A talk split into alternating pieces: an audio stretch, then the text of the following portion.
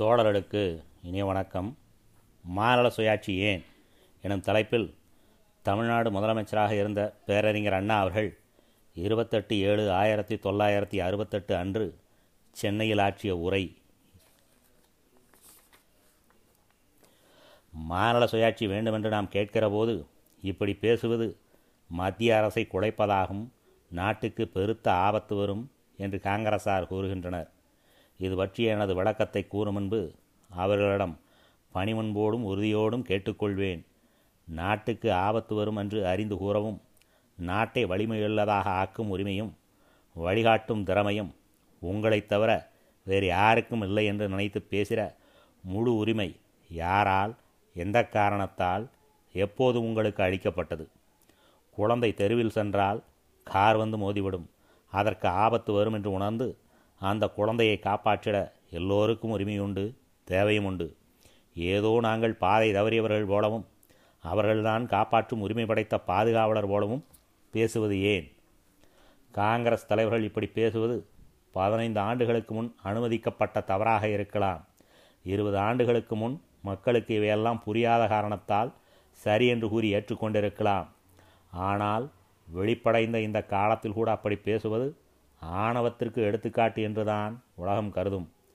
காங்கிரஸ்காரர்களைத் தவிர நாட்டின் மீது மற்றவர்களுக்கு அக்கறை இல்லை என்பது பொருளற்றது, பொருத்தமற்றது, ஒதுக்கி தள்ளப்பட வேண்டியது.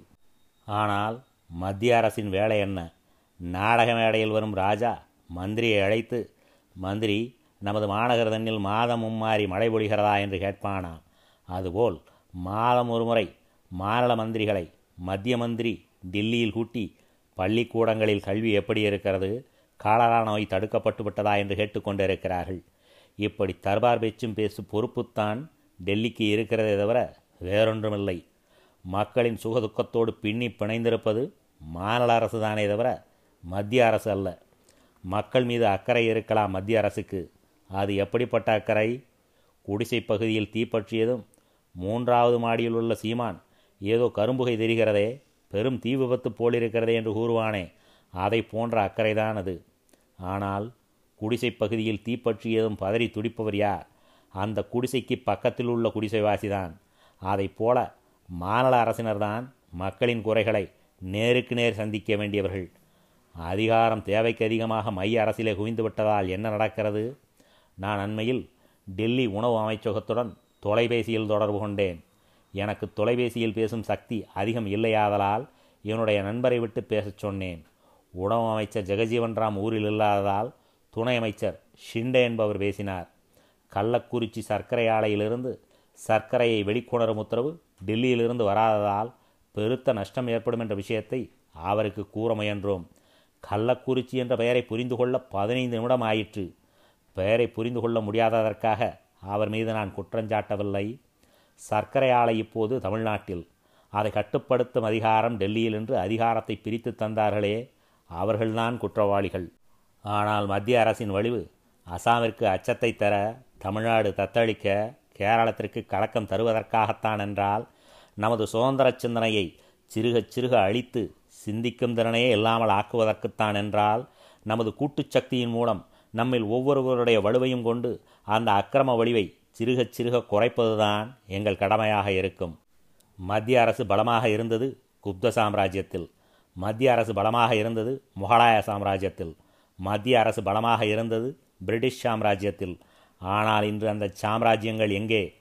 சரிந்த சாம்ராஜ்யங்களுடன் இப்போது இருக்கிற சாம்ராஜ்யத்தை ஒப்பிடுவதற்கு உள்ளபடியே வருத்தப்படுகிறேன். அந்த சாம்ராஜ்யவாதிகள் தங்கள் சாம்ராஜ்யங்களுக்கு அதிகமான வலிவு தேட முயற்சி செய்த ஒவ்வொரு நேரத்திலும் சரிவுதான் ஏற்பட்டது என்பதை சரித்திரம் உணர்ந்தவர்கள் அறிவார்கள். அவுரங்கசீப் காலத்திலிருந்த வலுவான மத்திய ஆட்சிக்கு ஒப்பான மத்திய ஆட்சியை சரித்திரத்தில் காண முடியாது. ஆனால் அந்த சாம்ராஜ்யம் என்ன ஆயிற்று என்பதை கொஞ்சம் சிந்தித்து பார்க்க வேண்டும். நமக்கு இருக்கிற கவலையெல்லாம் தூக்க முடியாத பாரத்தை மத்திய ஆட்சியினர் விரும்புகிறார்களே என்பதுதான்.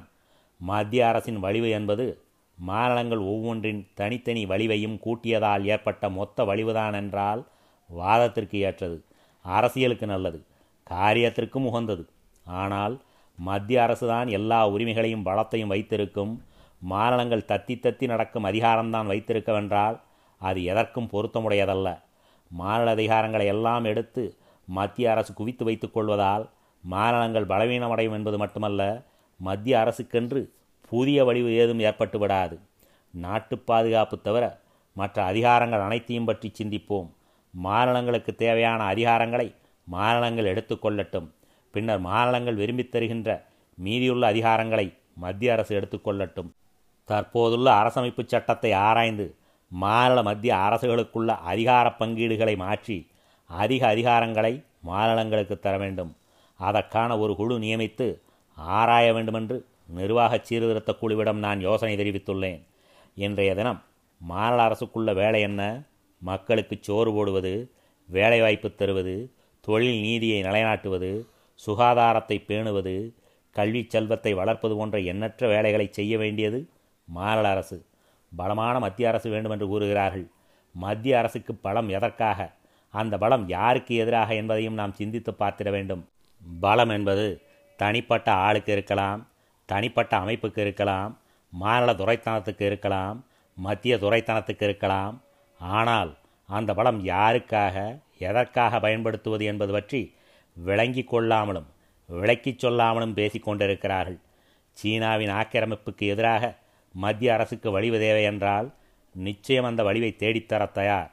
இப்படி கள்ளக்குறிச்சி சர்க்கரை ஆலையிலிருந்து காட்பாடி சிறு தொழிற்சாலை வரை எல்லா விதமான சிறு விஷயங்களிலும் மத்திய அரசை அதிகாரத்தை வைத்து கொண்டிருப்பதன் விளைவு பெரிய விஷயங்களில் அதிக கவனம் செலுத்த முடியாமல் போய்விடும் என்பதால் தான் அதிகாரங்கள் டில்லியில் குவிக்கப்படக்கூடாது என்கிறோம். ஆகவே வலிவான மத்திய அரசு தான் பிரச்சனைகளை தீர்க்க முடியும் என்பது தவறு. மாநில சுயாட்சி தர தயக்கம் காட்டுவார்களேயானால் அளவுக்கு மீறி அதிகாரங்களை தாங்கி தாங்கி பாதுகாப்பு போன்ற பெரிய விஷயங்களில் சோடை போய் விடுவார்களே என்பதுதான் எங்கள் சந்தேகம். மேலதிகாரம் அனைத்தும் டெல்லியில் இருப்பதை மாற்றிடத்தான் மாநில சுயாட்சி தத்துவம் பிறந்துள்ளது. நன்றி, வணக்கம்.